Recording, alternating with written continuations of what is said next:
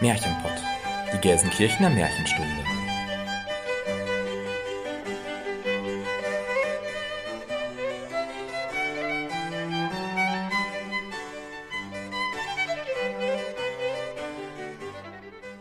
Salam alaikum und herzlich willkommen zum Märchenpott, unserem Märchenpodcast. Wir sind Jenny, Christian und Elena. Und wir nehmen euch mit in die weite Welt der Märchen. In die Welt von Es war einmal und wenn sie nicht gestorben sind. In die Welt von schönen Prinzessinnen und bösen Hexen. Von guten Feen, mutigen Abenteurern und verwunschenen Königreichen. In die Welt von Schneewittchen, Dornröschen und Hänsel und Gretel. Aber auch in eine unbekannte Welt, in der euch Figuren und Erzählungen begegnen werden, die ihr noch nicht so gut kennt. Wir unterteilen unsere Folgen in Märchenstunde und Märchenkunde. In der Märchenstunde sprechen wir euch ein Hörspiel ein. In der darauffolgenden Märchenkunde-Folge tauschen wir uns dann darüber aus und analysieren und diskutieren Aspekte zu einem bestimmten Oberthema. Dabei sagen wir auch unsere Meinung, die natürlich keinen Anspruch auf Allgemeingültigkeit hat. Vielmehr geht es uns darum zu zeigen, wie zeitlos, aktuell und vielschichtig Märchen sind und warum wir uns ein bisschen Märchenzauber im Alltag bewahren sollten. Und damit beginnen wir mit unserer 17. Folge und dem Thema Märchen aus Tausend und eine Nacht. Jenny,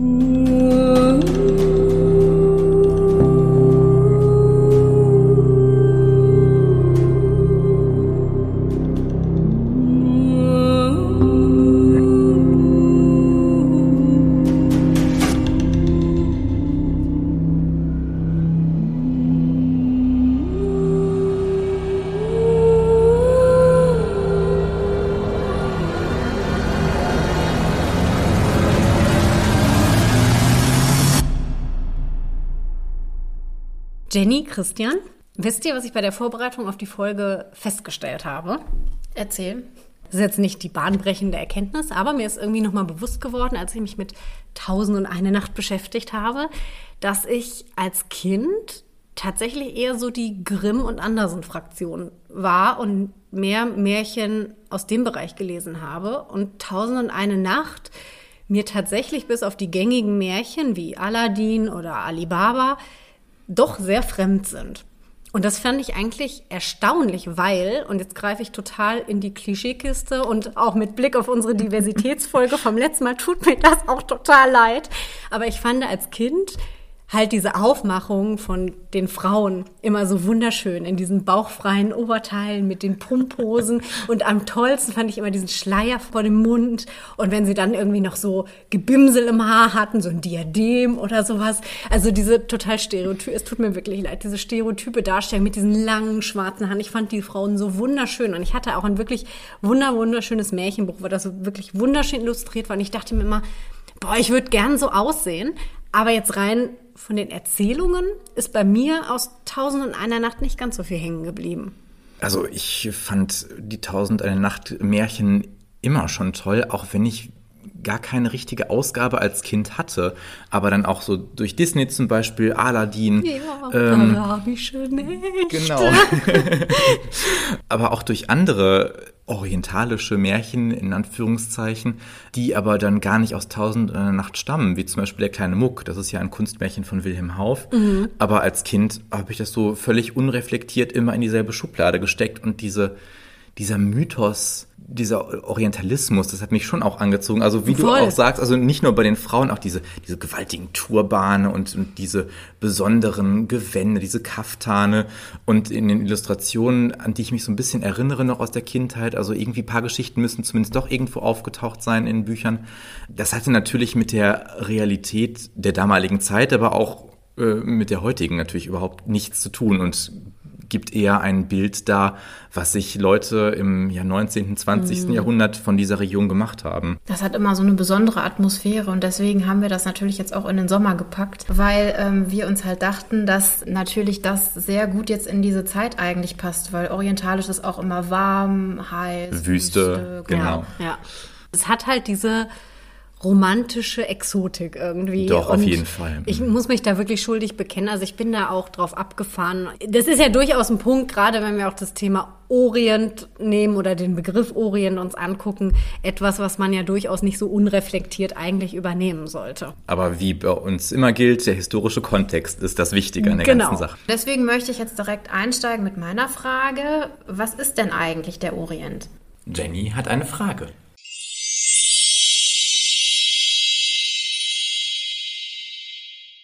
Der Begriff Orient kommt aus dem Lateinischen von Sol Oriens und bedeutet aufgehende Sonne.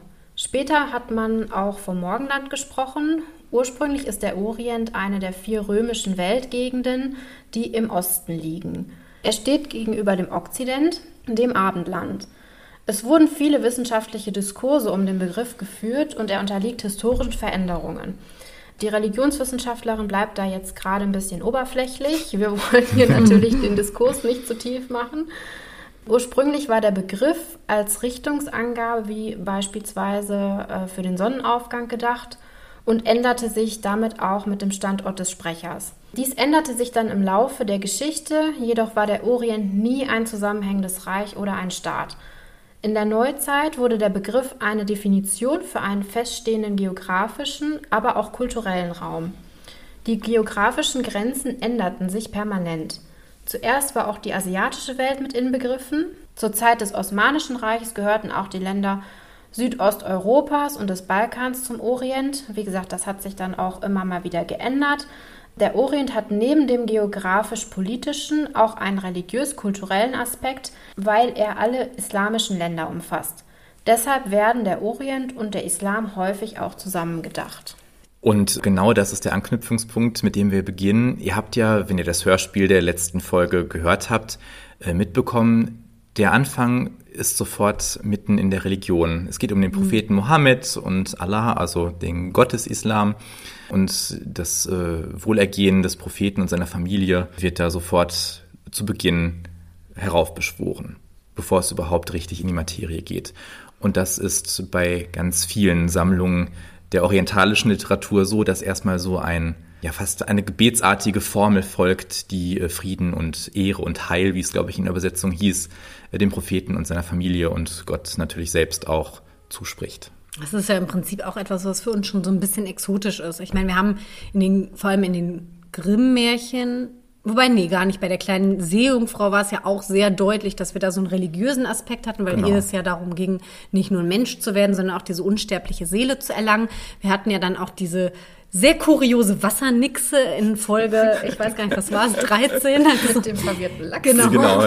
Und die dann trotzdem, obwohl sie im Brunnen lebt, irgendwie sonntags in die Kirche gegangen ist. Also wir kennen das schon, dass wir auch diese religiösen Anleihen haben. Oder der Arme und der Reiche als bekanntestes Beispiel vielleicht von der Grimmschen Sammlung, wo Gott selbst durch die Welt zieht und da sein Unwesen treibt, hätte ich fast gesagt.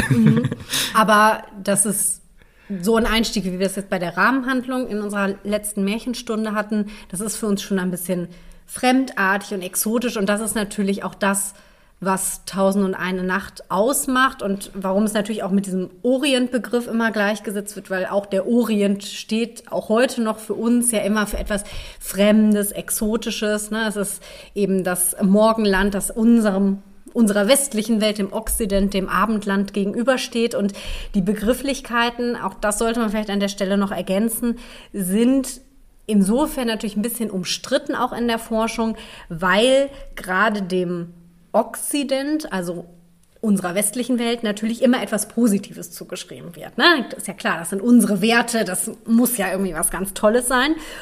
Und es wird natürlich eine Abgrenzung dadurch auch zum Orient gemacht, dem man damit natürlich so ein bisschen auch unterstellt, dass diese Identifikation mit unseren tollen westlichen Werten da eben nicht gemacht wird.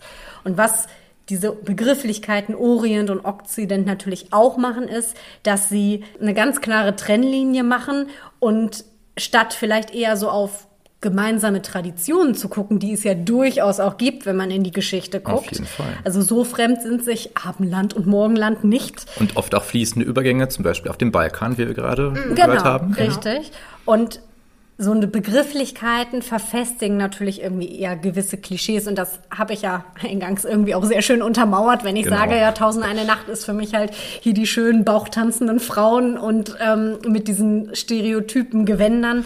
Aber das, ich muss dich entschuldigen, das ist ja auch letztlich äh, in der Geschichte so aufgebaut worden, diese ganzen Exotismen, Orientalismen, ja. ob jetzt in der Musik, meinetwegen Mozarts Entführung aus dem Serai oder äh, dergleichen mehr oder symphonische Dichtung, Scheherazade von Rimsky-Korsakow und so weiter.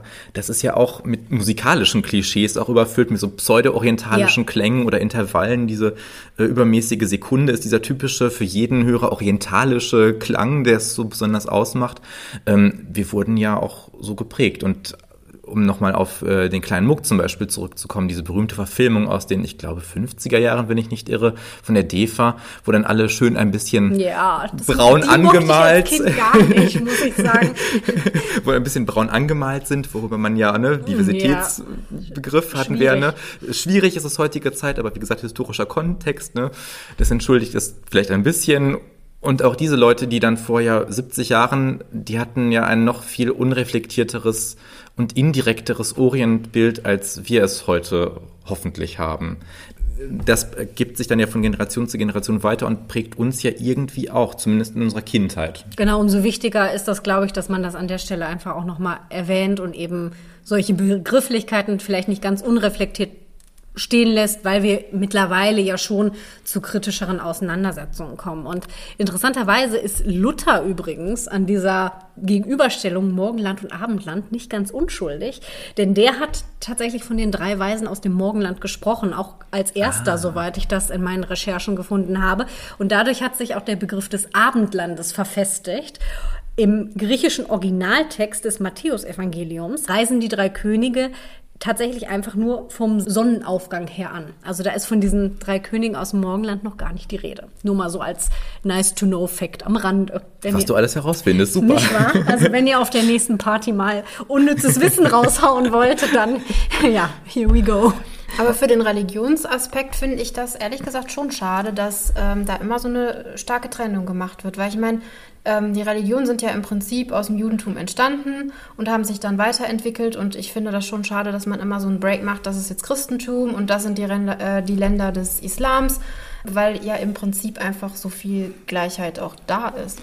Aber wir werden sehen und hören, dass dieser Austausch zwischen Orient und Okzident, auch im religiösen Sinne, schon viel früher stattfand, als man so gemeinhin vermutet. Und das ist ja besonders wichtig in Zeiten wie unseren, wo diskutiert wird, ob der Islam zu Deutschland oder zu Europa gehört. Und wir können ganz klar aus historischer Sicht sagen, ja, schon lange auf jeden Fall.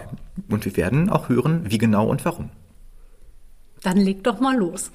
Ja, alles fing im Jahr 1701 an, als die französische Nationalbibliothek ein Buch erwarb. Klingt erstmal unspannend, aber dieses Buch hat den Orientalismus letztlich ausgelöst, zumindest so, wie wir ihn heute kennen. Und zwar war es ein Teil der Tausend und eine Nachtmärchen, die von dem äh, Orientalisten Antoine Galland dann ab 1704 auch übersetzt und veröffentlicht wurden. Dieses Buch ist von ungefähr 1450 die Datierung ist etwas umstritten, aber sie muss spätestens 1537 vorhanden gewesen sein, weil da die erste datierte Lesernotiz auftaucht in dieser Handschrift. Also früher war es nicht unüblich, sage ich mal, dass sich äh, Leserinnen und Leser in den Pergamenthandschriften, also den Kodizes, dann Notizen gemacht haben, auch mit äh, Datierung, wer da wann warum gelesen hat. Und die älteste Eintragung in dieser Handschrift, und die ist auch nachweislich aus diesem Jahr, ist eben 1537. Dieser Band enthält allerdings nur also die Rahmenhandlung, wir haben jetzt in der letzten Folge eine Übersetzung aus dem 19. Jahrhundert eingelesen von Gustav Weil, enthält nur eben, wie gesagt, diese Rahmenhandlung, also den Beginn der Rahmenhandlung und bricht mitten in der 282. Nacht ab. Oh no. Also wir haben eigentlich nur ein knappes Drittel bis dahin gehabt. Und wie kann es jetzt sein, dass wir immer von Tausend und einer Nacht sprechen? Warum überhaupt? Das werde ich gleich auch noch erzählen. Wo wir doch nur ein Drittel des Ganzen haben und es immer noch so viele Ausgaben gibt, die damit werben, eine vollständige Ausgabe zu sein. Sonst würde es heißen 282 Nächte. Ganz genau. Das hört sich nicht gut an. deswegen Richtig, das genau. Ja, immer genau. tausend sagen. Hatten wir nicht mal Genau. einen Geschichtslehrer, der Ja. immer gesagt hat, immer tausend sagen? Das ist immer richtig. Naja, und eben 1001 ist dann halt wirklich die Zahl auch der Vollkommenheit so ein bisschen, dass es das ganze Abgeschlossene ist. Wir haben in der Hörspielfolge ja schon gehört, dass Scheherazade, ich bleibe jetzt mal bei diesem eingedeutschten Namen. Den und- ich übrigens wunderschön finde. Ja, ich habe mir als Kind Fall. dann immer vorgestellt, dass ich Scheherazade heißen würde. Ich finde den Namen Würde wunderschön. auch zu dir passen, wunderbar. Ich sehe mich schon wieder, aber mach mal weiter. Die orientalische Meerjungfrau, Ja, perfekt. also Scheherazade beginnt eben im wahrsten Sinne des Wortes, um ihr Leben zu erzählen. Also sie erzählt so spannende Geschichten, dass der Sultan, der König, wie auch immer man ihn nennen will, sie am Leben lässt und nicht eben am nächsten Morgen hinrichtet, wie er das mit allen Frauen zuvor getan hat, sondern, ach Mist, mh, eigentlich wollte ich ja alle Frauen umbringen, weil äh, alle Weiber falsch sind, wie es so schön heißt in dem Text. Ne? Ähm, zu eurer Ehrenrettung ihn natürlich nicht. Oh, danke. Enthauptest du uns gleich nein, nicht, nein, nein. Ich schlage euch auch nicht mit dem Eichenstock, also keine Angst. Genau. Das macht eine kleine Randnotiz schon mal auch den Weg zum Frauenbild auf, worüber wir natürlich auch heute sprechen müssen. Nach der Vorbereitung, die wir in den letzten Monaten getan haben, kann das nicht außen vor gelassen werden. Und nach Tausend und einer Nacht äh, hat sie dann auch mittlerweile, ich glaube, zwei Kinder geboren, wenn ich mich nicht irre. Und der König begnadigt sie, lässt sie am Leben und heiratet sie, weil sie ihm gezeigt hat mit ihrer, ja, auch List ein bisschen, aber gar nicht im pejorativen, im negativen Sinne, sondern ihrer Klugheit. Wir haben ja auch gehört, sie war belesen, hat medizinische Traktate gelesen, da auch nochmal zur Kultur des Orients in dieser Zeit. Was für medizinische Traktate gab es im Abendland? Eigentlich nichts. Es gab Übersetzungen von, von altgriechischen Sachen und die Medizin kam ja eigentlich erst so richtig aus dem Orient dann über die Kreuzzüge und so weiter nach Europa. Also da muss man schon sagen, dass der Orient im Abendland kulturell in vielerlei Hinsicht überlegen war. Ja. Nur so als Randnotiz. Und wie kommt es denn, dass trotzdem Tausend eine Nacht irgendwie so eine komplette Sammlung geworden ist? Also wie gesagt, bis heute sind eigentlich nur die 282 Nächte vom Anfang bekannt gewesen, bis vor ein paar Jahren. Aber dazu komme ich später mehr. Diese französische Übersetzung von Antoine Galland von 17, ab 1704 hat wirklich, man kann es nicht anders sagen, wie eine Bombe eingeschlagen und einen wirklichen Orientalismus-Boom in Frankreich und dann halt über Europa äh, hinausgehend ausgelöst. Und die Sammlung wurde dann von Antoine Galland auch erweitert, weil er sah, ah, ich habe ein Fragment, also mindestens zwei Drittel fehlen, was mache ich denn da draus? Er hat verschiedene Leute aus dem Orient getroffen, sich Sachen erzählen lassen, unter anderem einen syrischen Priester, und durch den sind dann typische Märchen, die wir unter Tausend und einer Nacht kennen, wie zum Beispiel Alibaba, Aladdin, Sindbad, erst in diese Sammlung gekommen. Eigentlich die drei größten Ja. und bekanntesten, ne? Das fand ich auch so überraschend, aber das erzähle ich euch gleich auch nochmal. Also ganz faszinierend auch wieder. Hier haben wir eigentlich ein, ich will nicht sagen völlig falsches Bild, weil die äh, Erzählungen wohl scheinbar wirklich aus dem Orient stammen, aber eben nicht Teil dieser Sammlung waren. Es ist total umstritten, inwieweit es da eine wirklich kanonische Fassung jemals gegeben hat oder ob das immer so, es gab Fassung A, Fassung B, Fassung C und es war nicht in jeder 282. Nacht genau dieser Teil dieser Geschichte, die da gerade in der Galant-Handschrift steht, Wahrscheinlich war es irgendwie, gab es mehrere Fassungen mal. Und vor wenigen Jahren, die Orientalistin Claudia Ott hat erstens 2004, 300 Jahre nach dem Beginn der französischen Übersetzung, angefangen, diese 282 Nächte, die erhalten geblieben sind, neu zu übersetzen. Erstmal nach der kritischen Ausgabe, nach der wirklichen arabischen Urhandschrift. Das gab es bis dahin nicht so in dem Sinne.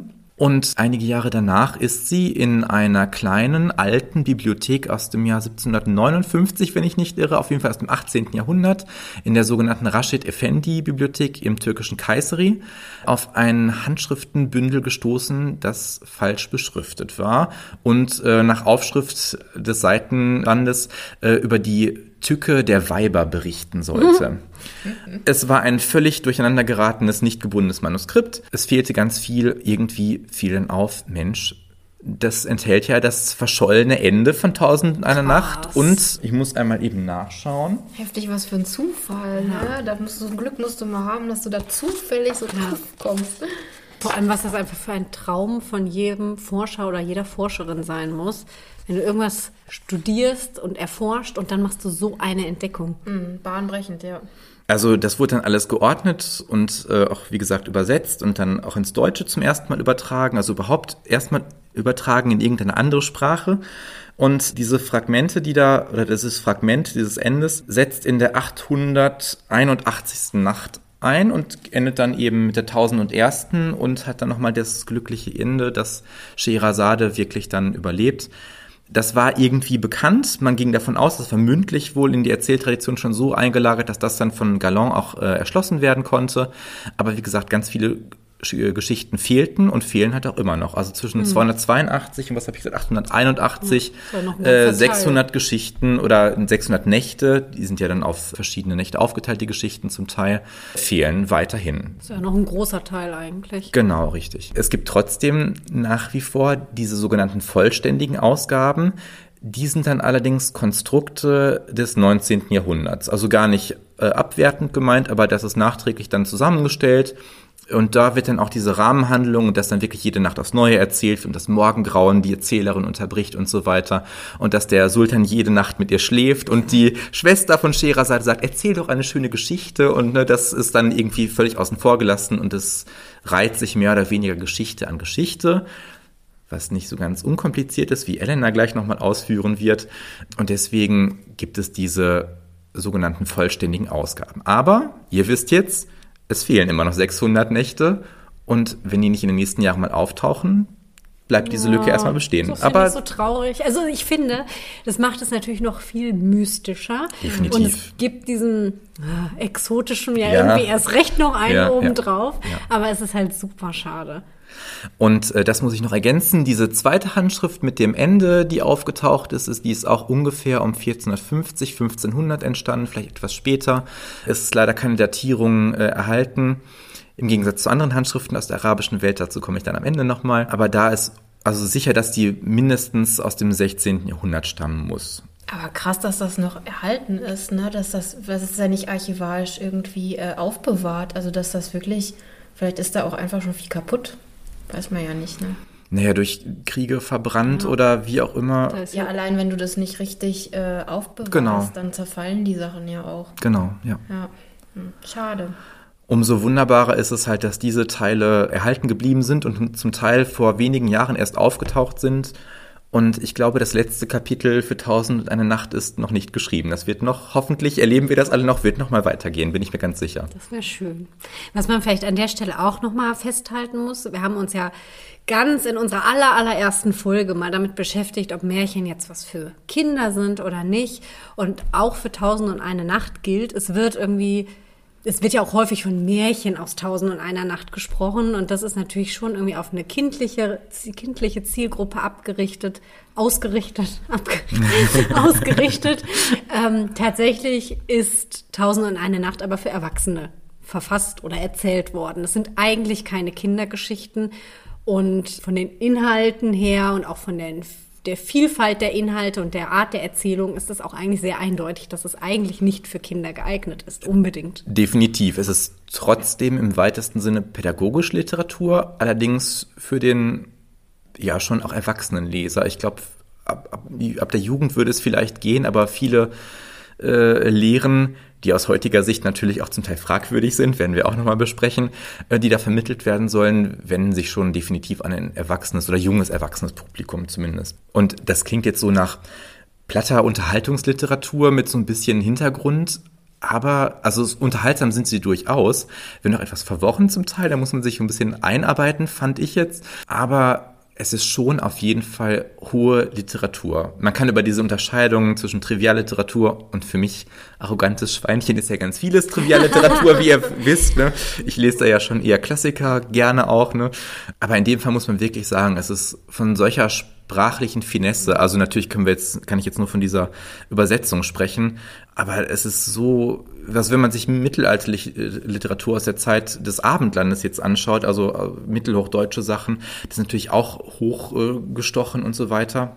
Aber ob jetzt das Nibelungenlied zum Beispiel, was die meisten vielleicht noch irgendwie aus dem deutschen Unterricht in Fragmenten zumindest kennen, oder Romane der Artussage und so weiter, also das ist ja auch äh, furchtbar verworren und ja, eigentlich können wir damit interessanterweise oft sogar weniger anfangen als jetzt mit den Geschichten und Märchen, die an einem ganz anderen Fleck der Welt entstanden sind und einen ganz anderen Kulturkreis widerspiegeln. Was auch spannend ist bei Tausend und eine Nacht, wenn man so einen Blick auf die Erzählweise wirft. Also wir haben bei Märchen ist das ja, die wir von den Grimms kennen oder auch selbst die Kunstmärchen, die uns bei Andersen oder Wild begegnet sind, die folgen schon einer bestimmten Struktur, die haben bestimmte Merkmale.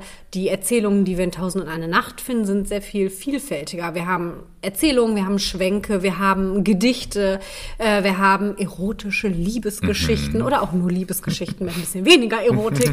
Also es ist äh, sehr vielfältig. Wir haben äh, Tragödien und Dramen. Also es ist ähm, sehr kuriose Geschichten, wo genau. man sich am genau. Ende fragt, was möchte der Schriftsteller mir damit sagen? Richtig. Also auch da kann man, das können wir, glaube ich, auch schon vorwegnehmen im Vergleich zu den Märchen, die wir uns bisher hier so angesehen haben kann man da eine ganz, ganz klare Unterscheidung treffen, was die Erzählstruktur und die Vielfalt der Erzählweise auch angeht. Also der Begriff Volksmärchen wäre hier nur bedingt richtig. Es mag natürlich sein, dass einige Motive aus volkstümlichen Erzählungen stammen, aber sie wurden so hochliterarisch aufbereitet, dass es letztlich auch zu einem Kunstmärchen alles geworden ist. Genau, hin und wieder gibt es sogar Bezüge zu historisch belegten Persönlichkeiten. Das heißt, auch da ist ein reellerer Bezug zu finden, als wir das jetzt äh, von den Volksmärchen der Grimms zum Beispiel kennen.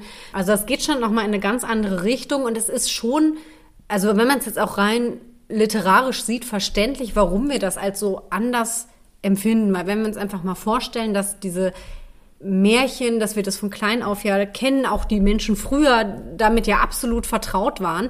Und dann kommt etwas, was aus einem ganz anderen Land kommt, was ja schon mal so ist, oh krass, und früher konnte man nicht so viel reisen und das war alles ja noch viel, viel aufregender als heute, wo man mal schnell googelt und guckt, ja, wie sieht denn das da eigentlich aus oder wo liegt das alles? Diese Dimensionen waren den Menschen, selbst den gebildeten Menschen, zum Teil ja überhaupt nicht bewusst.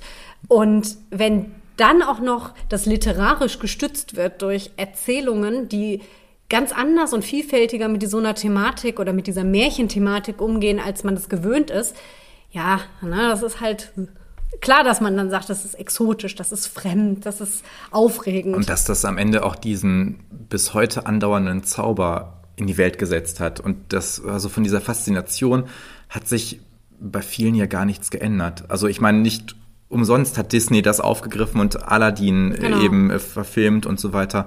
Das ist ja immer noch äh, total, wird ja total gut angenommen.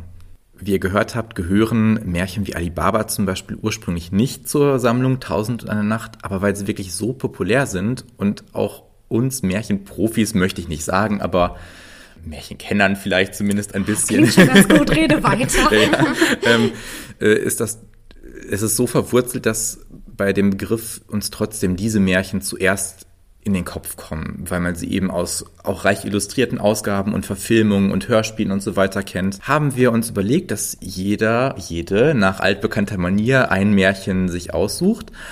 Und Elena und ich haben die wissenschaftlich fundierten Märchen genommen und für unsere Fragen der Jenny. ich nehme hier was Einfaches, genau. jedem Bekanntes. Genau, also ich äh, werde euch kurz was zu Alibaba und die 40 Räuber erzählen. Christian hatte ja vorhin schon so ein bisschen erwähnt, das eigentlich in der ursprünglichen arabischen Fassung von Tausend eine Nacht gar nicht enthalten war.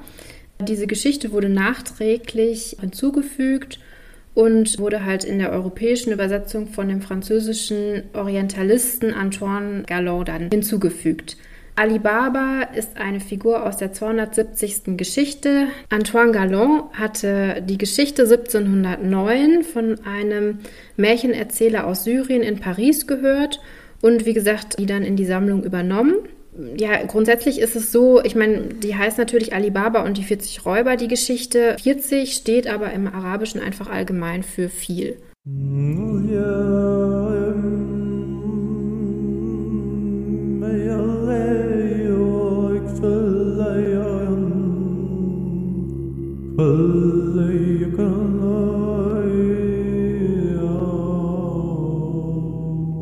Alibaba, der war nicht besonders reich und heiratete eine Frau, die noch ärmer war als er. Also keine gute Partie gemacht. Armer Kerl. Letztlich hatten sie aber genug zum Leben. Trotzdem träumte er, wie wahrscheinlich wir alle, ja von Reichtum. Ach was. Habe ich jetzt einfach mal so gedacht. Und wartet ab, was er entdeckt. Ihr werdet neidisch sein. Eines Tages war er dann mit seinem Esel unterwegs und auf einmal kamen ihm schwer bewaffnete Reiter entgegen. Alibaba erschrak natürlich, hatte aber keine Möglichkeit zu fliehen und versteckte sich mit seinem Esel im Gebüsch. Er selbst kletterte auf einen Baum, von dem er das Geschehene dann gut beobachten konnte. Neben dem Baum war ein Felsen, auf den die Räuber zuritten. Es waren insgesamt 40 und sie hatten Satteltaschen voll mit erbeuteten Edelsteinen und Gold. Der Anführer schritt durch die Dornen auf den Felsen zu und rief: Sesam, öffne dich. Im selben Moment erschien ein Tor im Felsen, die Räuber öffneten es und gingen hinein. Obwohl die Räuber lange in der Höhle blieben, traute sich Ali Baba nicht, sich zu bewegen. Hätte ich mich auch nicht getraut, bei den Messern, die die dabei hatten, ist das, glaube ich, auch lebensmüde. Dann erschien das Tor im Felsen erneut und die Räuber kamen wieder heraus. Der Anführer sprach diesmal: Sesam, schließe dich! Und die Tür verschwand. Im wilden Galopp ritten die Räuber dann davon. Ali Baba kletterte von seinem Baum und war furchtbar neugierig. Also wollte er auch versuchen, die Höhle zu öffnen und stellte sich vor den Felsen und sprach: Sesam, öffne dich. Da öffnete sich erneut die Tür. Die Höhle war riesig und überall waren die kostbarsten Schätze. Ali Baba überlegte hin und her, ob er etwas mitnehmen konnte, und entschied sich, einen Sack Goldmünzen mitzunehmen. Er wollte ja natürlich nicht, dass den Räubern das auffällt und er dann irgendwie Probleme bekommt. Zu Hause war seine Frau schockiert, beruhigte sich aber, als er ihr die Geschichte erzählte. Da sie das Geld nicht zählen konnten, weil es einfach viel zu viele Münzen waren, wollte seine Frau die Waage von der Schwägerin holen. Die Schwägerin wollte wissen, wozu sie die Waage denn brauchen würden und wurde wegen der fadenscheinigen Antwort der Frau dann natürlich extremst neugierig. Also klebte sie etwas unter die Waage, damit das Gewogene dort kleben bleibt und sie dann halt weiß, was sie da abgewogen haben. Alibaba versteckte nach dem Wiegen das viele Geld und nahm sich fest vor, niemandem von der Höhle zu erzählen. An der Waage waren dann Goldmünzen natürlich hängen geblieben und die Schwägerin war natürlich auch sehr misstrauisch, weil eigentlich Alibaba und seine Frau ja sehr arm waren. Sie erzählte Alibabas Bruder Kasim davon und der stellte Alibaba letztendlich zur Rede und wollte wissen, was geschehen ist. Alibaba ließ sich dann überreden und erzählte seinem Bruder von den Geschehnissen, bat ihn aber direkt, nichts zu verraten. Tja, was macht Kasim? erzählte natürlich alles seiner Frau. Petze. Ist doch immer so. Die waren tatsächlich auch reicher als Alibaba, aber wie es ja immer so dann der Unterschied ist, die einen sind bescheiden, die anderen nicht, war er besessen von den Reichtümern und wollte alles auch gerne besitzen, der Kasim. Also zog er ganz unauffällig am nächsten Tag mit einer Karawane Maulesel zum Felsen. Ne? Also, wem soll das schon auffallen, so ein paar Mal? Was man so macht am Sonntagvormittag. er rief den Spruch und betrat die Schatzkammer. Doch seine Habgier wurde ihm zum Verhängnis, weil er die Körbe so voll mit Schätzen bepackte, dass sie nicht mehr zu heben waren. Also musste er die Körbe wieder zur Hälfte leeren, was natürlich Zeit brauchte, und inzwischen kamen die Räuber zurück. Und was haben sie gemacht? Ab mit dem Kopf. Nein, sogar noch mehr. Sie haben ihn gevierteilt. Das macht man dort so. andere Länder, andere Sitten. und haben die Einzelteile am Eingang der Höhle aufgehängt, damit auch jeder sieht, hier sollte man sich nicht zu sehr bedienen. Elena, und da beschwerst du dich über Faller das Kopf, ja? ja also bitte. Okay. Aber ich finde, Kasim geschieht halt recht. Faller, da konnte nichts dafür. Okay, Argument. Zwei Tage wartete Kasims Frau dann auf ihn und letztendlich ging sie zu Alibaba und erzählte ihm, dass Kasim zu der Höhle gegangen ist. Der ritt dann los, suchte seinen Bruder und sah dann den Leichnam vor der Höhle hängen. Vor Schreck starb die Frau von Kasim, als sie das hörte. Und Alibaba zog dann in das Haus von den beiden, weil das war ja größer und sie waren halt jetzt beide Praktisch.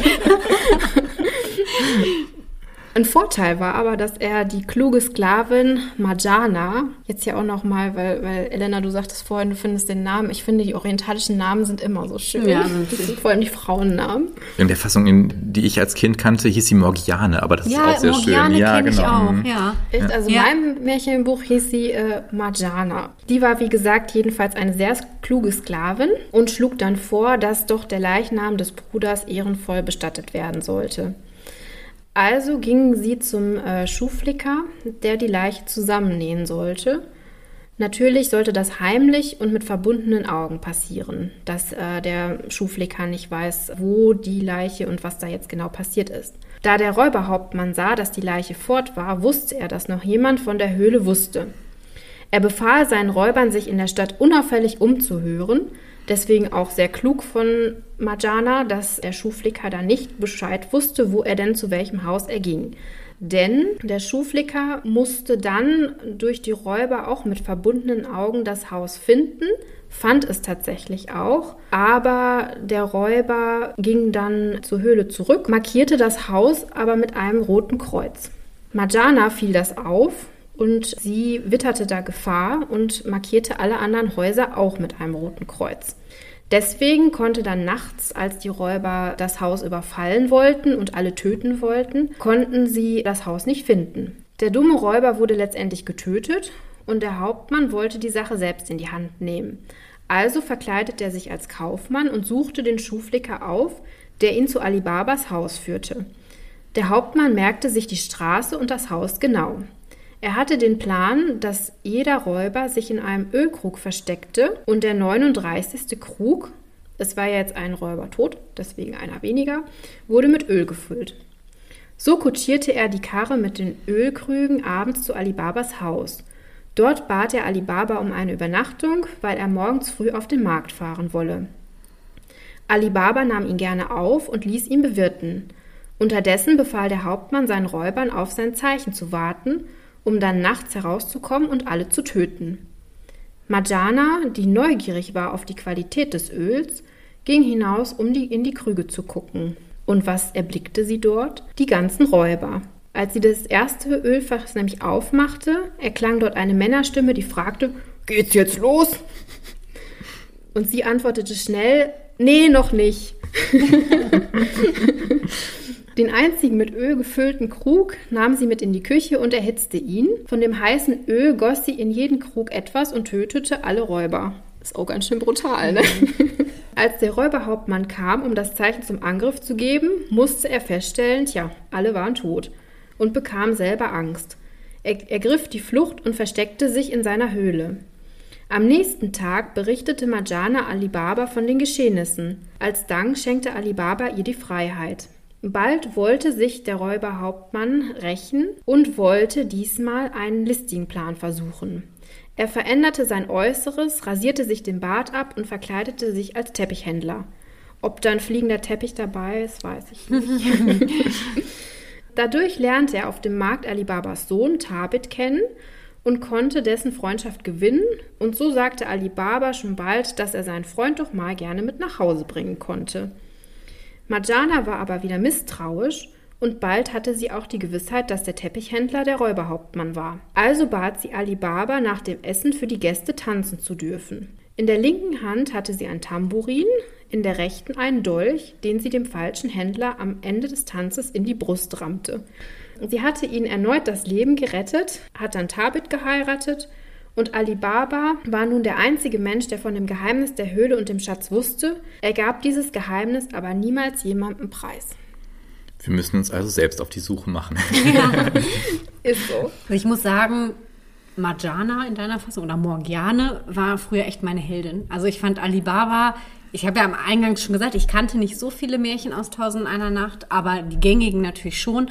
Und Alibaba war immer mein Liebling, mochte ich noch viel lieber als Sindbad oder auch Aladdin wegen Morgiane. Ich fand sie einfach so unfassbar cool. Erstmal durchblickt sie einfach alles, ist halt schlauer als alle anderen. Dann mit dem Öl, das fand ich einfach war ein richtig cooler Move und ich fand es als Kind tatsächlich auch immer cool, diese Vorstellung. Sie tanzt dann so und alle denken, oh, die ist so schön und, oh, und dann bäm, sticht sie ihn halt einfach ab. Ich finde es ich find's unfassbar cool. Das Fand spricht ich wieder auch, für ja. dein blutrünstiges Ja, Naturell. ich weiß, ich weiß. Aber ich fand es wirklich, also das äh, habe ich sehr geliebt, das Märchen. Mhm, super emanzipiert halt. Sie ist total mutig und hat da wirklich schlau und den Durchblick. Und das als Sklavin, ne? Obwohl ja. sie unter dem, klar, unter dem Stand steht. Ja, also ein bisschen um den äh, Bogen zu vorherigen Folgen nochmal zu schlagen, ein bisschen wie die kluge Bauerstochter, Hab ich auch dran die auch gedacht. durch ihre Mhm. Klugheit auch ihre soziale Stellung verbessert hat. Also sie wurde ja dann befreit aus ihrem Sklavendasein äh, und hat am Ende dann sogar den dann ja reichen Sohn von Alibaba geheiratet. Genau, ja. Überhaupt finde ich, hat dieses Märchen so ein paar Sachen oder ein paar Motive, die auch im Europäischen, also bei den Grimms zum Beispiel vorkommen. Einmal diese beiden Brüder, ein Armer, ein Reicher.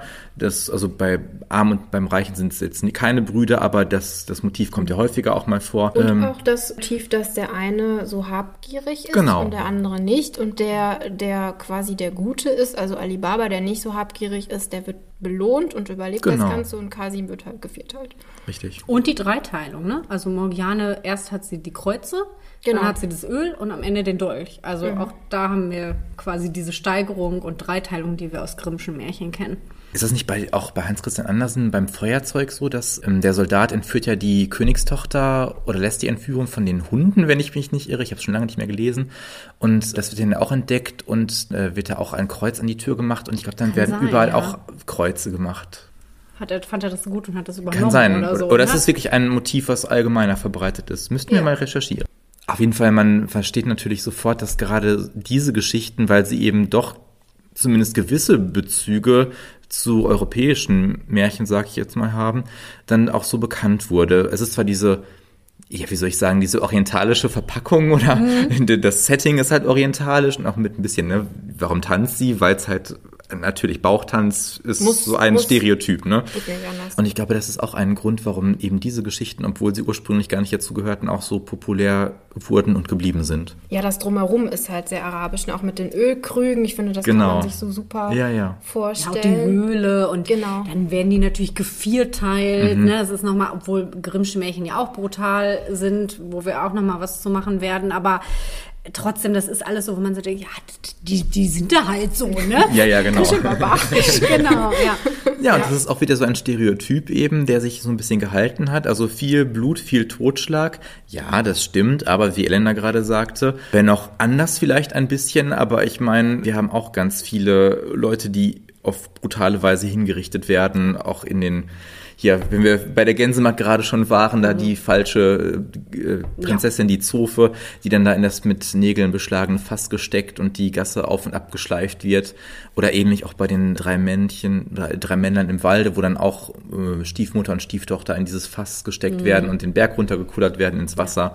Gerade das europäische Mittelalter war ja sehr erfinderisch im Ausdenken von Folter und äh, sehr brutalen Todesstrafen. Ja, auch zu Zeiten Heinrichs des Achten. Ich meine, der hat ja nachweislich jemanden da auch wegen Königsverrats oder was da der Anklagepunkt war hinrichten lassen. Das Ja. war ja mit lebendigem Ausweiden und danach Ja. Mhm. die Eingeweide verbrennen und noch irgendwie den Kopf aufspießen, auf die Mauer setzen Ja. zur Abschreckung. Was ich letztens Und, gelesen ja. habe, die Gräfin Bathory, die auch als Blutgräfin Ah. bekannt wurde, äh, die hatte als Kind das mit ansehen müssen, aber wohl auch recht gut gefunden. Ähm, Das war eine Ungraf- ungarische Gräfin, nur zur Erklärung, der nachgesagt wurde, dass sie im äh, Blut von Jungfrauen gebadet haben soll und die halt regelmäßig sich auch junge Töchter, auch später adlige Töchter dummerweise an den Hof geholt hat und die dann ermordet hat. Ähm, die hat zum Beispiel mit angesehen, wie jemand hingerichtet wurde, indem er, und jetzt bitte weghören, wenn ihr sowas eklig findet, in einen Pferdekörper eingenäht wurde Ja. und da dann erstickt ist oder was auch immer, fand ich super widerlich. Ja. Sehr schön. Also wie gesagt, das europäische Mittelalter war auch sehr barbarisch und Oder erfinderisch. hier unser Karpatenprimelchen, ne? Dracula mit der Pfähler. Ja, auf Land der Fäller, genau. Also da gibt's hunderttausend Sachen, die wir bestimmt dann in der Folge, wenn es um Grausamkeit im Märchen geht, coming soon, nochmal vertiefen werden. Aber komischerweise bringen wir das irgendwie eher mit diesem Orient in Verbindung und dieses, es ist halt barbarischer, die sind halt noch nicht so Ja, komisch, genau wir. da wird es dann irgendwie äh, zu einer, ja, wie soll ich sagen, zu einer Volkseigenschaft oder was erhoben. Und ja, guck Mhm. Ja, mal da, und das ist ja Blödsinn. heute genauso und sprengen sich in die Luft, jetzt Ja. um ganz platt zu bleiben. Ne? Ja, völliger Quatsch halt. Natürlich ist es Quatsch, ja. Ja. Aber da sieht man, wie diese Stereotype bis heute auch nachwirken. Ne? Definitiv, ja. Was ich auch finde, auch wenn man vielleicht so ein bisschen sich die Morgiane und auch als Frauenrolle vielleicht nochmal anschaut, ist sie natürlich, also der Vergleich zur klugen Bauerntochter, die wir in Folge 10 euch erzählt haben, funktioniert sehr gut, aber die kluge Bauerntochter ist ja auch ein eher etwas unbekannteres Märchen. Und wenn wir Morgiane jetzt so mit diesen populären Grimmschen Frauenfiguren vergleichen, was ja typischerweise meistens die Prinzessinnen sind, Schneewittchen, Dornröschen, vielleicht noch Gretel aus Hänsel und Gretel, dann ist sie schon noch mal auch ein spannender Gegenentwurf dazu, ne? weil sie total selbstständig ist, weil sie total ja, sie ist natürlich total loyal und agiert schon in ihrem Stand, aber normalerweise, das ist ja eher unsere westliche Vorstellung von Sklaven ist sie eigentlich, müsste sie ungebildet und dumm sein.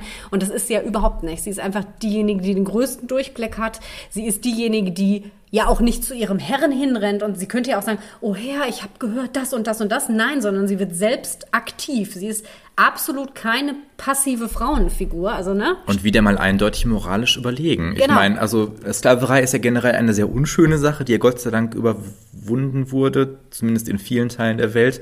Und sie hätte ja sagen können, naja gut, dann sticht der Räuberhauptmann die halt alle ab und ich bin frei. Genau. Sollen sie mich mal alle am allerwertesten, ne? Und so weiter. Genau. Aber nein, sie bleibt loyal und das aber nicht in einer erstarrenden Passivität, Genau. sondern ist total aktiv und sagt, ja, nee, dann kippe ich da halt selber Öl rein und dann male ich halt selber das da an die Wand. Genau, und sie entscheidet ja zum Teil auch sogar für ihren Herren und er übernimmt das dann, ne? Also, dass sie sagt, der Leichnam sollte doch beerdigt werden und so. Sie ist da klüger als die Männer. Ja, weil Ja, sie ist halt das durchblickt hat, dass es sonst Gerede gegeben hätte, wenn der Bruder irgendwie verschwunden ist. Und dann wäre vielleicht Alibaba noch ein Strick draus gedreht worden, weil er dann in das Mhm. Haus ja gezogen ist.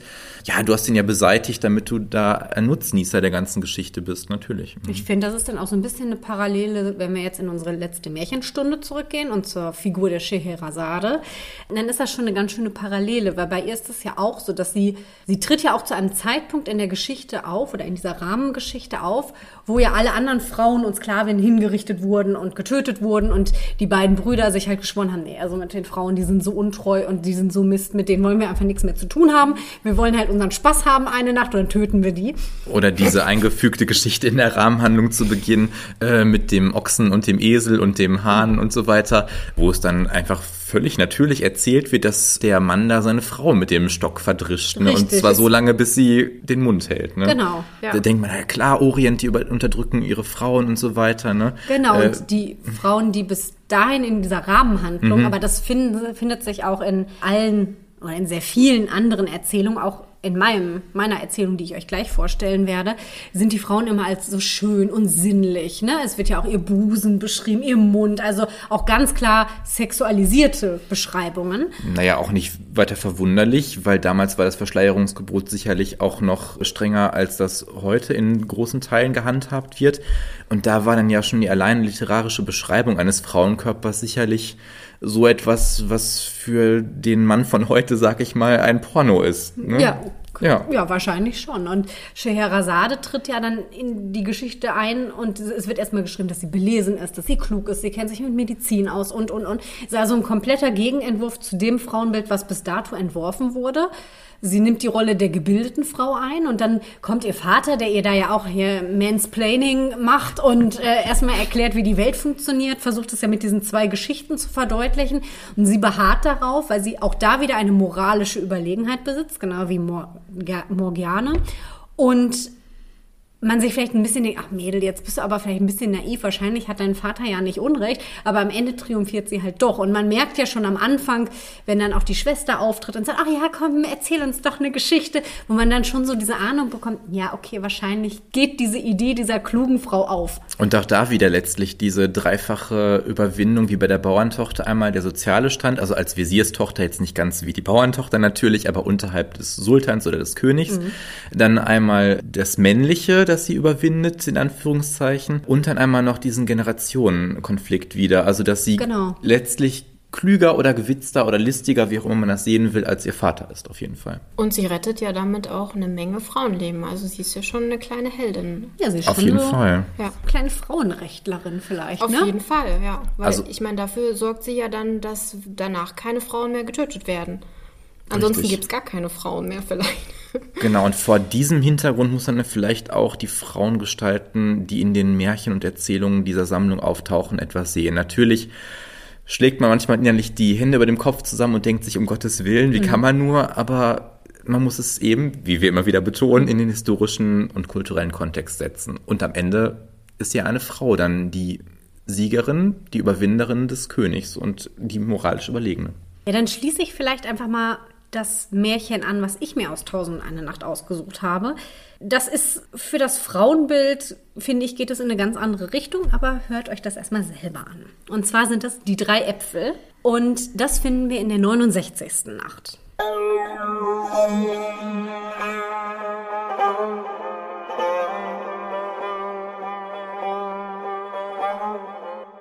Der Kalif beschloss, in die Stadt zu gehen, um zu hören, was die Leute zu erzählen haben. Er wollte ein guter Kalif sein und einfach mal so die Befindlichkeiten abtasten. Dabei traf er aber einen alten Fischer. Der war so arm, dass er sprach, ich wünsche mir den Tod, das Leben ist mir verhasst. Der Kalif dachte sich, ja, da kann man vielleicht was machen und bot ihm an, ihm seinen nächsten Fang für 100 Dinar abzukaufen. Ganz gleich, was sich in seinen Netzen verfangen wird. Und so zog der Fischer eine schwere, verschlossene Kiste aus dem Tigris. Der Fischer bekam seine 100 Dinar und der Kalif ließ die Kiste in sein Schloss bringen.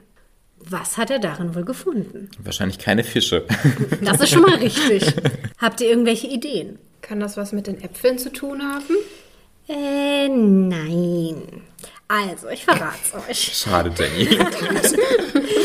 Es ist besser. Also, er öffnete sie und dann fand er erstmal darin einen Korb. Der war aus Palmenblättern geflochten und mit einem roten Wollfaden zugenäht. In dem Korb befand sich ein Stück Teppich und darin wiederum ein Umhang aus Stoff, der an vier Enden eingeschlagen war. Darunter erblickten sie aber dann, was die Kiste tatsächlich beinhaltete. Noch irgendwelche Tipps, die ihr abgeben möchtet? Gold, Edelsteine, Perlen. Eine hübsche Frau. Ja, ein Mädchen. So frisch und zart wie ein Silberbarren. Es war tot und zerstückelt, zerteilt in 19 Teile. Fängt ja gut an. Das lachen die da so. Das war übrigens auch der Satz, wo ich dachte, oh, ich glaube, das Märchen ich. Ich sehe es vor meinem geistigen Auge, ja. Ja, und dieser Anblick von diesem eigentlich wunderschönen Mädchen, das da in 19 Teile zerteilt in dieser Kiste lag, erfüllte den Kalifen mit Kummer und Trauer. Und gleichwohl machte ihn das so zornig, dass er beschloss, nee, den Mörder, den müssen wir finden. Er hat dann seinen Visier, Jafar, beauftragt, das zu tun und hat ihm eine dreitägige Frist gesetzt und gesagt, ja, du solltest es schaffen. Wenn du es nicht schaffst und mir den Mörder in drei Tagen präsentieren kannst, bist du selber tot. Ja, der Visier tat sich damit auch ziemlich schwer und hat den Mörder des Mädchens nicht gefunden. Ja, der Kalif wollte ihn darauf hängen. Da erschienen plötzlich zwei Männer, ein junger und ein alter im Palast. Sie beide behaupteten, der Mörder des Mädchens zu sein. Der junge Mann erzählte, dass das Mädchen seine Frau gewesen sei und es der Alte war, ihr Vater und zugleich sein Onkel, der sie miteinander vermählt habe. Doch seine Gemahlin wurde krank, nachdem sie eigentlich eine glückliche und auch kinderreiche Ehe geführt hatten. Als sie spürte, dass es mit ihr zu Ende ging, bat sie ihren Gatten um einen Apfel. Dieser machte sich sofort auf, um Äpfel zu suchen, die er nach langer Suche schließlich im Obstgarten des Kalifen zu Basra fand. Dort hat er sie für drei Golddinar abgekauft und sie seiner Frau gebracht. Seine Frau aber hat die Äpfel gar nicht beachtet. Tage vergingen, da sah der Mann plötzlich in der Stadt einen Sklaven mit einem jener Äpfel, die er doch eigentlich gekauft hatte. Woher hast du den Apfel? fragte er den Sklaven. Von meiner Geliebten, antwortete der Sklave. Oh, ich ahne schon etwas. Außer sich vor Wut stürmte der Mann nach Hause. Wo ist der eine Apfel? tobte er. Ich weiß es nicht, war ihre Antwort. Da wusste er, dass der Sklave die Wahrheit gesprochen hatte. Er ergriff ein scharfes Messer, stürzte sich auf seine Frau und stach auf sie ein. Er schnitt ihr die Kehle durch und trennte ihr dann auch noch den Kopf ab. Wären schon richtig. Dann verstaute er ihren Leichnam in die Kiste und warf sie in den Tigris. Als er nach Hause zurückkehrte, begegnete ihm sein ältester Sohn. Dieser klagte, Vater, ich habe heute früh einen der drei Äpfel gestohlen. Dieser wurde mir von einem Sklaven geklaut. Sag Mutter bitte nichts davon, damit sie nicht noch kränker wird. Eieiei. Das ist natürlich jetzt schlecht, ne? Ja, die Frau war also zu Unrecht gestorben. Und wer war schuld daran und sollte für ihren Tod hängen? Nein, natürlich nicht ihr Gemahl, der sie in 19 Teile zerstückelt und umständlich in eine Kiste geschmissen und die dann in, einen, in den Tigris geschmissen hat. Nein, natürlich der Sklave. Wie kann es anders sein? Natürlich. Wieder war es der Visier, der den Sklaven ausfindig machen sollte und wieder wurde ihm eine dreitägige Frist gesetzt. Ja, der Visier kriegte irgendwie darauf Panik, das war ein bisschen komisch auch in dem Märchen. Er hatte dann irgendwie Angst und dachte, das schaffe ich sowieso nicht und saß dann halt drei Tage zu Hause rum. Hat nichts gemacht. Ja, warum nicht? Und sollte dann natürlich, äh, war ihm dann klar, ja, okay, dann werde ich wohl dafür gehängt werden. Und dann hat er sich am dritten Tag auch von seiner Familie verabschiedet und eben auch von seiner Tochter. Und als er die dann an sich gedrückt hat, hat er in ihrer Tasche etwas Rundes bemerkt. Der Apfel, auf dem auch der Name des Kalifen eingraviert war. Und sie hatte diesen Apfel vom Sklaven bekommen. Dieser wiederum hatte den Apfel von dem Jungen, der Frau. Dieser war ihm nämlich aus der Tasche gefallen. Er hat ihn aufgehoben, dem Jungen aber nicht wieder zurückgegeben, sondern mitgenommen und für zwei Dinar an die Tochter des Visiers verkauft. Aha. Und so kam es also letztendlich, dass der Visier seinen eigenen Sklaven vor den Kalifen führen musste und sagen musste, ja, das ist halt der Übeltäter. Der Kalif fand das irgendwie ziemlich witzig. Ne? Er hatte da diesen Sklaven, er hatte diese Verwechslungsgeschichte und wer hat jetzt eigentlich was gemacht? Und eine zerstückelte Leiche, toll. Genau, die zerstückelte Leiche, die da irgendwie dann aber plötzlich auch gar keine Rolle mehr spielt, Naja. merkwürdigerweise. Ja, und wer jetzt denkt, wie geht es eigentlich aus? Das werde ich euch an dieser Stelle nicht verraten, denn was an dieser Stelle passiert ist, dass der Visier eine Bemerkung macht und sagt, ja, ähm, es gibt noch die Geschichte von den beiden Visieren Nuradin von Ägypten und Badradin von Basra. Und die ist eigentlich viel spannender als die Geschichte der Ermordeten. Und der Kalif denkt sich, noch spannender als die Geschichte über diese Ermordete? Wie kann das sein? Erzähl mir diese Geschichte. Ja, und dann beginnt die 72. Nacht und eben die Geschichte von diesen beiden Visieren.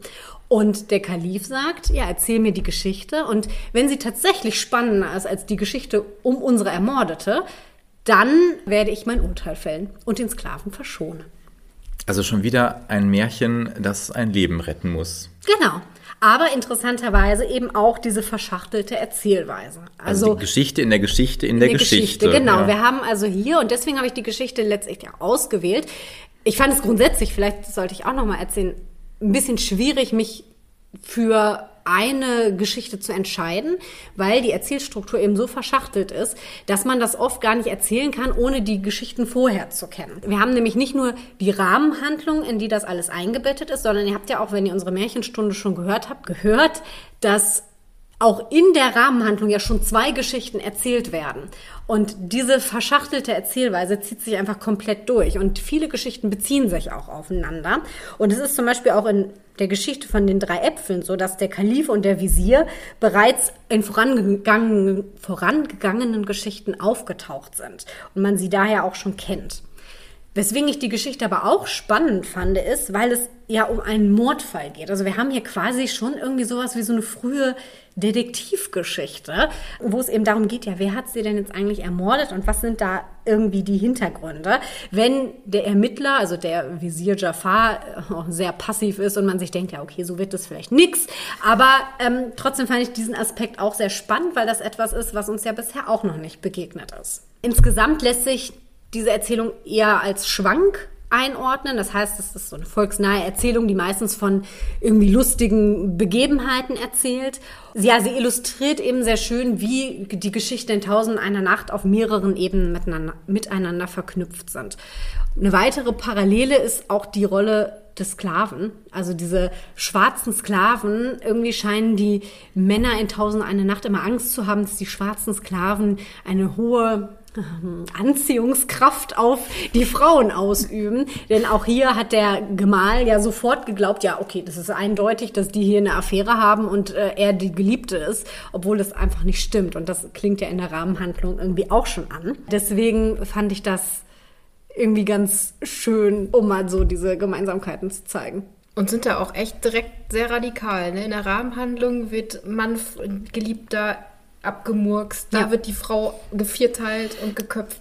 Naja, aber das war ja selbst in, in äh, Europa gar nicht so unüblich und soweit ich weiß, in vielen Ländern auch durchaus juristisch legitim, dass ein Mann äh, seine Frau und äh, den Liebhaber dann in flagranti umbringen durfte Ja. zur Ehrenrettung, wie auch Genau. immer. Also das ist für uns heutige MitteleuropäerInnen natürlich sehr fremd, aber das äh, war zu anderen Zeiten und anderen Ländern eben anders. Ja, es ist also auch da wieder nicht so exotisch, Nein, wie uns das genau. hier suggeriert wird, sondern auch das kennen wir aus unserer eigenen Geschichte ziemlich gut. Genau, also von bekannten Komponisten gibt es da zum Beispiel Gesualdo, der wunderbare Madrigale geschrieben hat, hat eben das gemacht. Er hat seine Frau mit ihrem Liebhaber erwischt und dann erstochen. Und das war zu Beginn des 17. Jahrhunderts, also noch gar nicht so lange her.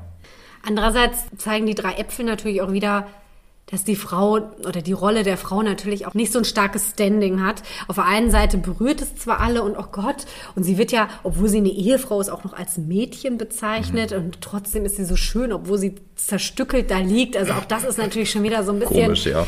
eigenartig. Auf der anderen Seite ist es auch eben nicht so, dass man dem Mann dann zuspricht, ja, du hast sie halt ungerechtfertigterweise ermordet, sondern nein, du, du wurdest irgendwie getäuscht, das war jetzt eine Verwechslung. Er wusste es halt nicht besser. Er wusste es nicht besser. Also im Prinzip hat er sich völlig richtig verhalten, nur das, der Grund war halt nicht da, okay, das kann halt passieren. Und es ist halt dann der Sklave, der gesucht wird und nicht der Mann, der dafür zur Rechenschaft gezogen wird, dass er sie so brutal ermordet hat. Aber, nach seinem damaligen Wissensstand musste er einfach so handeln. Genau, ne? genau. Das ja. wird natürlich dadurch auch suggeriert.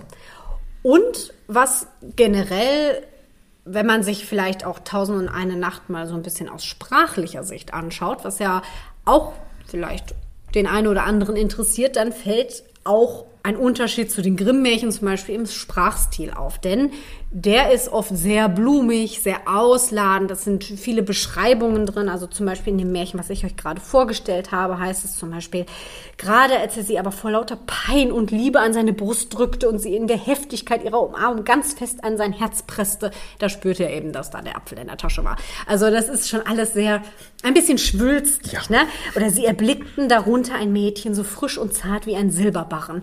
Das sind halt einfach auch so Vergleiche, die sehr, sehr typisch sind und die wir bei den Grimms nicht finden würden. Aber zum Teil auch ebenso fremd, also ein Mädchen wie ein Silberbarren. Ja, total. Also sprachlich uns sehr fremd, so wie damals der Ricotta-Käse, äh, Ja, obwohl genau. das war ja Basile, aber dann auch der, der Marmorboden mit den toten Raben, die da, wo das Blut da Genau. rüberlief, ne? Also ist ja Genau. auch genauso fremd. Absolut.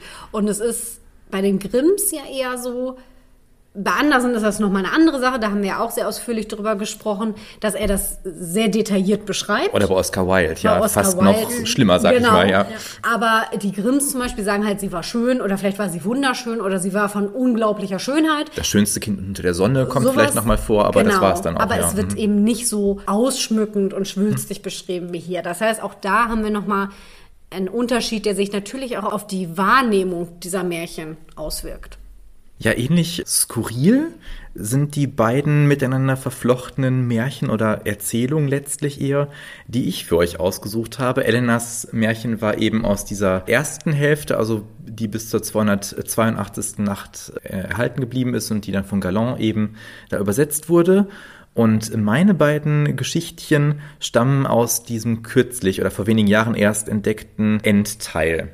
Und zwar aus der 901. Nacht. Und zwar die beiden Geschichten, die miteinander ein bisschen verknüpft sind, heißen einmal Jesus und die drei Soldaten. Jetzt fragt sich jeder, jede, genau, richtig, ja, ganz genau. Dazu muss man nochmal klar sagen, also Jesus gilt im Islam auch als Prophet, Sohn der Maria, Friede sei mit ihm, steht hier auch in dem Text, also ist ein zu verehrender Prophet, wenn auch nicht wie im Christentum der Sohn Gottes, aber er wird durchaus anerkannt und respektiert und es ist jetzt nicht irgendwie, dass Jesus hier in der Geschichte verspottet wird, sondern sein Urteil soll auch moralisch den Leser, die Leserin erziehen.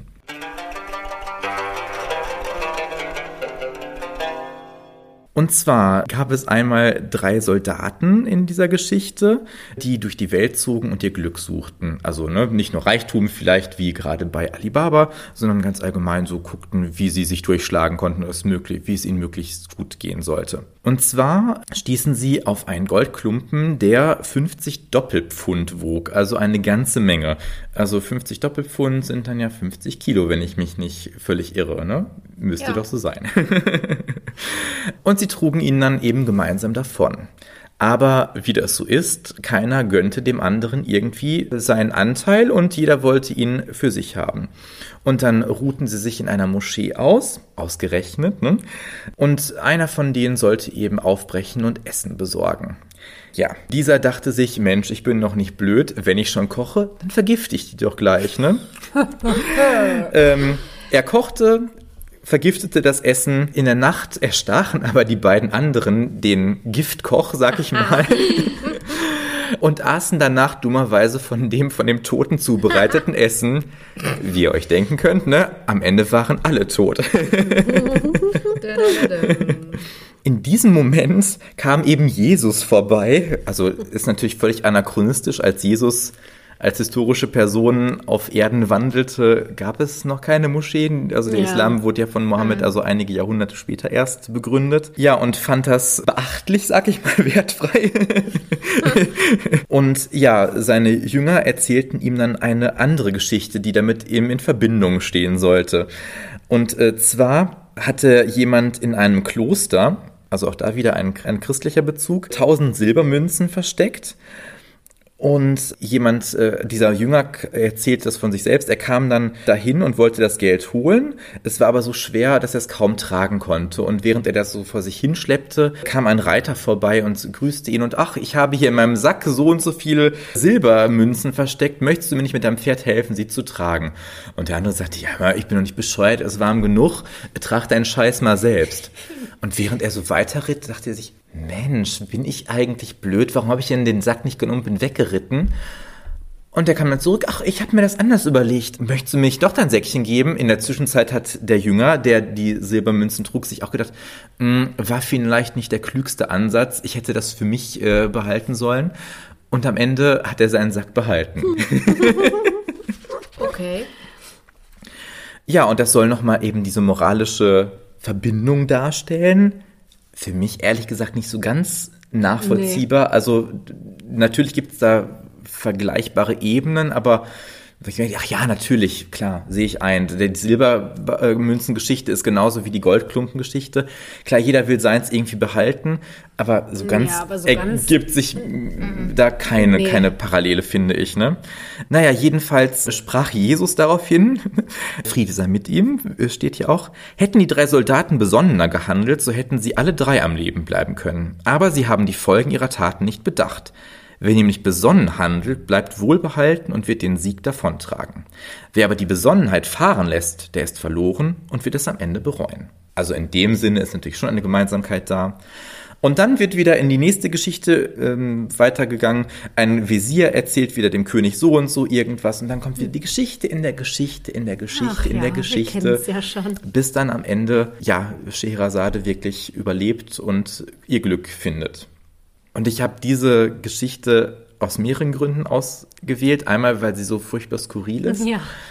und irgendwie lustig. Also auch eher ein, eine, eine Schwankerzählung, äh, wenn auch hier in dem Fall ja so pseudo-religiös eingebettet. Ja, aber ich finde schon ne? wie so eine Anekdote irgendwie ja, so. Total, ne? Genau. Weißt du noch, da war doch der und das war so und ja. Es ist so ein bisschen wenn auch vielleicht nicht so in der moralischen Aussage, äh, so ein bisschen wie Hans im Glück, dieser Goldklumpen mhm. irgendwie. Und äh, auch wenn Hans im Glück ja am Ende gar nichts hat und dann sein Glück darin besteht, dass er nichts ja. hat, ne?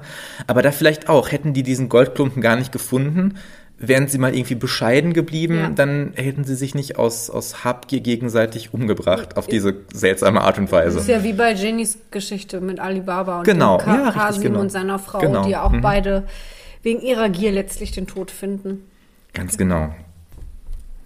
Wie ich bereits gesagt hatte, stammen diese beiden Geschichtchen aus dem Ende, das vor wenigen Jahren entdeckt wurde. Und ich finde es ganz spannend, dass da noch eine weitere Ebene am Ende dieses Buches geschaffen wird. Also ich kann das vorlesen, weil es eigentlich nichts verrät. Ne? Also wir wissen ja so oder so, Scheherazade überlebt, aber ich fand es total interessant, wie da Literatur auch behandelt wird und wie der Stellenwert von Literatur war und ist. Jedenfalls Scheherazade ist glücklich, hat überlebt und so weiter und so fort. Lange nach ihnen herrschte ein anderer König, der war gerecht und gebildet und kannte sich aus mit Überlieferungen aus der Geschichte der früheren Könige und Sultane. Er entdeckte dieses vergnügliche und aufregende Epos, die 30 Bände, und begann darin zu lesen. Also daraus erfahren wir, dass aus diesem dieses Fragment ursprünglich mal 30 Bände umfasste, wovon leider nur einer übrig geblieben ist. Ne? Er las das erste Buch, danach das zweite und dritte bis zum Schluss und jedes der Bücher schien ihm noch entzückendere Geschichten und Überlieferungen zu enthalten als das vorige. So fuhr er fort, bis er ans Ende kam. Aufs äußerste verwundert und entzückt von all den Geschichten, die er erfahren hatte, Erzählungen, Anekdoten, lehrreiche Fabeln, historische Begebenheiten, Erinnerungen und Sprichwörter, befahl er, Abschriften davon anfertigen und in allen Ländern verbreiten zu lassen. Und so geschah es, dass die Reisenden die Geschichten in alle Gegenden trugen und man überall davon Kunde bekam. Man nannte sie die aufregenden und spannenden Geschichten von Tausend und einer Nacht. Hier endet ihre Geschichte, so wie sie uns überliefert wurde, vollständig und ganz. Gott bewahre uns davor, etwas hinzugefügt oder weggelassen zu haben. Und Gott segne unseren Herrn Muhammad, seine Familie und seine Gefährten und schenke ihnen Frieden.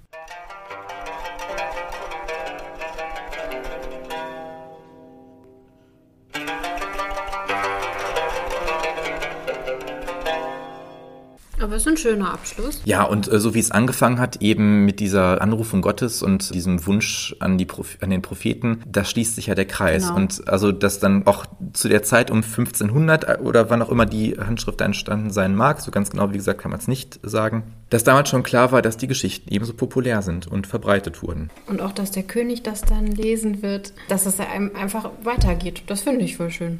Und auch nochmal dieser Bezug zum Anfang, wo dann klar ist, dass diese Geschichten auch dazu da sind, um zu belehren und äh, mit so einem ja, pseudohistorischen Anspruch dann den Leser, die Leserin äh, wirklich ja, äh, zu unterhalten, aber auch eben zu belehren und ihn vor den Dummheiten zu bewahren, wie zum Beispiel diese drei Soldaten, die sich da gegenseitig umgebracht haben. Ja, aber da erfüllen diese Geschichten ja dasselbe, wie das auch bei uns die Märchen gemacht haben. Ne? Das, die werden weiter erzählt und weiter überliefert. Ist ja im Prinzip dasselbe. Nur die Art und Weise ist ein bisschen anders, eben weil die Erzählstruktur natürlich eine völlig andere ist. Die Grimm-Märchen sind alle sehr lose, da gibt es kein, keine Bezüge untereinander. Die Erzählform ist einfacher gehalten, nicht so vielfältig. Hat sicherlich auch einen literarischen Anspruch und eine literarische Daseinsberechtigung, aber es ist eine ganz andere Ebene als das, was wir in Tausend und einer Nacht vorfinden. Genau, also etwas Vergleichbares im europäischen Raum gibt es in Bezug auf Märchen wahrscheinlich nur bei Giambattista Basile in Pentamerone, in diesem Fünftagewerk, dem Märchen der Märchen, wo dann auch um diese lass mich überlegen, wie viel waren es? 50, ne? 5 mal 10 sind 50, kommt hin, äh, Märchen, da auch eine Rahmenhandlung eben äh, gesponnen wurde. Mhm. Nicht, aber nicht annähernd so, so kunstvoll und nicht so verflochten, wie das bei Tausend und einer Nacht der Fall eben ist.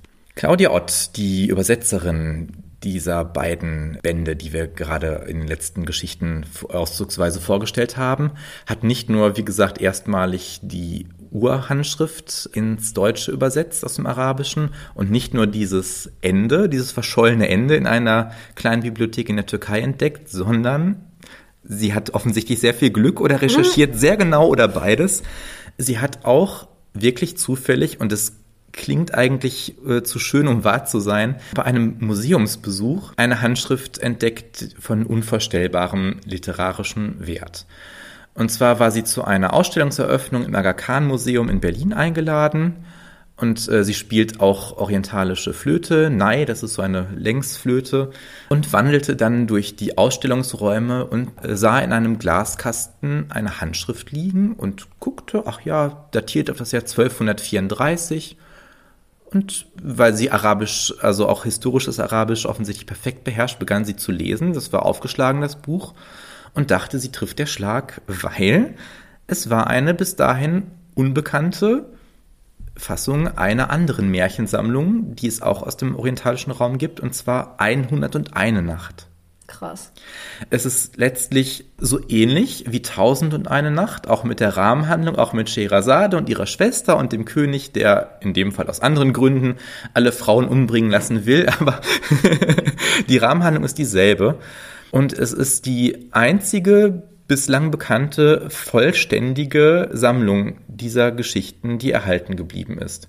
Und die lag mehr oder weniger unbeachtet in diesem Museum und sie hat es dann mehr oder weniger wirklich zufällig entdeckt und war ganz Feuer und Flamme und hat dann sofort angefangen, eben diese Geschichten zu übersetzen und sind jetzt erstmalig äh, herausgegeben und übersetzt. Und es war wirklich eine literarische Sensation, weil also diese Fragmente dieser Sammlung waren eben bekannt. Man wusste, es gibt so auch eine Parallelsammlung, 101 Nacht, aber es waren wie eben bei 1000 einer Nacht es leider immer noch so ist, es waren nur Fragmente überliefert. Und sie hat eben in diesem Museum die bislang einzig vollständig erhalten gebliebene Fassung entdeckt. Ja, aber wie irre, dass das keinem aufgefallen ist.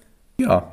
Also da auch keiner das alte Arabisch vielleicht äh, Ja. liest. Wobei man schon eigentlich, glaube ich, von den Ausstellern, dass da der ein oder andere vielleicht dann Ja, doch eben. Arabisch kann. Ne? Es war ja in einem Museum. Also wenn sie jetzt irgendwo äh, in einer Ruine wäre Ja, und hat einen ja. geheimen Zugang gefunden oder ein geheimes Zimmer. Sesam, und da öffne liegt, dich, ja. und da liegt halt dann so eine Schrift rum. Da würde ich nur sagen, ja okay, das ist halt Glück, das zu finden. Aber in einem Museum, dass sowas übersehen wird, das ist ja Wahnsinn. Und diese Sammlung ist also in vielen Sachen ähnlich wie die Geschichten aus Tausend einer Nacht, so was die Topoi angeht, also literarischen Grundmotive und so weiter. Aber nichtsdestotrotz, sie muss sich hinter ihrer großen Schwestersammlung, sag ich mal, von Tausend einer Nacht überhaupt nicht verstecken. Und sie liegt hier gerade zwischen uns auf dem Tisch. Also es ist ein wunderschönes, gebundenes Buch, also in rotem Samt mit so bronze-goldenen Ornamenten. Man möchte es streicheln. Wirklich, es ist wunderschön und es ist auch wirklich sehr, sehr gut zu lesen und unterhaltsam. Auch da kommen die schwarzen Sklaven nicht so besonders gut weg und die, die Frauenrollen sind mal so, mal so. Wobei es da auch überraschend emanzipierte Frauen gibt tatsächlich, auch Herrscherinnen, die da auftauchen. Also ich, es würde jetzt zu weit führen, davon noch einige Geschichten vorzustellen, aber ich kann wirklich eine uneingeschränkte Leseempfehlung aussprechen. Es ist wirklich richtig, richtig toll. Und nochmal wirklich 200 Jahre mindestens älter als die älteste Handschrift von Tausend und einer Nacht. Aber es gibt keine Geschichten, die sich jetzt irgendwie doppeln. Das ist wirklich nur die Rahmenhandlung, die da gleich ist. Also es gibt äh, Geschichten, die in ihrer Motivik relativ ähnlich sind, aber es ist jetzt nicht irgendwie so eine, sagen wir mal, kondensierte Fassung aus Tausend eine Nacht auf Ja. 101 äh, Nacht äh, zusammengeschmolzen. Da gibt's schon also wirklich auch eigenständige Geschichten. Und da auch wirklich ganz toll immer dieses etwas Formelhafte, da muss man sich so ein bisschen reinfühlen. Dann äh, zu Beginn der Nacht kommt der König und öffnet das Siegel und schläft mit ihr, bis er halt keine Lust mehr hat. Und dann ne, sagt die Schwester, ach, guck mal, du kannst doch wieder eine tolle Geschichte erzählen. Ach ja, völlig vergessen. Ja, ich fange mal an, wenn mein Gebieter es gestattet. Und sie erzählt bis zum Morgengrauen und wird wieder überrascht. Und der König verschließt sie dann wieder beide und geht in seine Regierungsgemächer, macht die ganz wichtige Arbeiten und Ja. abends kommt er wieder und schläft wieder mit ihr. Und so zieht sich das halt durch bis zum Ende durch. Aber auch hier überleben beide und es gibt ein glückliches Ende tatsächlich. Und man muss auch ganz klar sagen, ja toll, sie hat ja jetzt einen Mann geheiratet, egal ob jetzt in 100 einer Nacht oder 1000 einer Nacht. Scheherazade hat ja den König durch ihre Geschichten auch geläutert, also moralisch. Ja. Und nur so ist ja dann irgendwie auch ein glückliches Ende, also auch für Scheherazade glückliches Ende, jenseits davon, dass sie überlebt hat, möglich, sondern nicht irgendwie der, so ein Despoten, der krank ist und Frauen niedermetzelt, sondern wirklich, sie hat ihn zu einem besseren Menschen gemacht. Und ich finde, das ist eine wunderschöne Aussage, was Märchen und Geschichten wirklich bewirken können. Und was ich auch finde, ist als generelles Fazit und auch Bestätigung zu dem, was wir ja immer wieder auch sagen, ist die Vielfalt, die Märchen tatsächlich bieten. Weil klar, wir haben jetzt einen ganz anderen Entstehungsraum, es kommt aus einer geografisch ganz anderen Ecke, aber wir haben ja, denke ich, schon gezeigt, dass es trotz aller Unterschiede eben auch einige Gemeinsamkeiten gibt und dass Märchen einfach eine große Vielfalt an Erzählmöglichkeiten bieten. Und dass Märchen zu allen Zeiten und in allen Ländern der Welt immer ihre Grundstruktur behalten und ihre Aussage haben und wirklich den Anspruch haben, die Menschen zu einem Besseren zu erziehen. Hoffentlich findet Frau Ott noch mehr Schriften, wenn es noch welche gibt. Wir würden es ihr auf jeden Fall wünschen, auch uns zuliebe. Ja, ich würde sagen, schöner kann man das nicht beenden heute. Ich hoffe, es hat euch Spaß gemacht und ihr habt genauso viel gelernt wie wir in dieser Folge. Wenn euch gefällt, was wir machen, dann sei natürlich wieder darauf verwiesen. Abonniert uns gerne bei Spotify oder sonst was. Lasst uns fünf Sterne da, damit auch andere uns finden. Folgt uns gerne auf Instagram, da sind wir natürlich auch. Da findet ihr interessante Hintergrundinformationen. Da werden wir die Bücher auch nochmal vorstellen, die wir heute in Ansätzen etwas äh, vorgestellt haben. Genau, und da könnt ihr uns auch gerne schreiben, wenn ihr Anregungen, Tipps oder Vorschläge habt, auch wenn es vielleicht Themen gibt, die euch mal interessieren, die wir hier im Podcast mal aufgreifen sollen. Schreibt uns einfach gerne, wir freuen uns. Wir haben zwar schon ein paar Ideen für das Jahr 2023, aber es ist noch nicht alles äh, belegt. Das heißt, wenn euch wirklich Wünsche auf der Zunge liegen, schreibt uns. Wir versuchen sie dann auch zu berücksichtigen, sehr gerne. Genau. Und gerne auch Fragen, die wir natürlich dann aufnehmen. Denn sonst wäre Jenny hier arbeitslos. Zumindest teilweise. Das wollen wir nicht. Nein, ich habe immer Fragen. Und ich würde sagen, wenn wir nicht gestorben sind, Dann hören wir uns in der nächsten Folge. Die, die, die, die, die, die.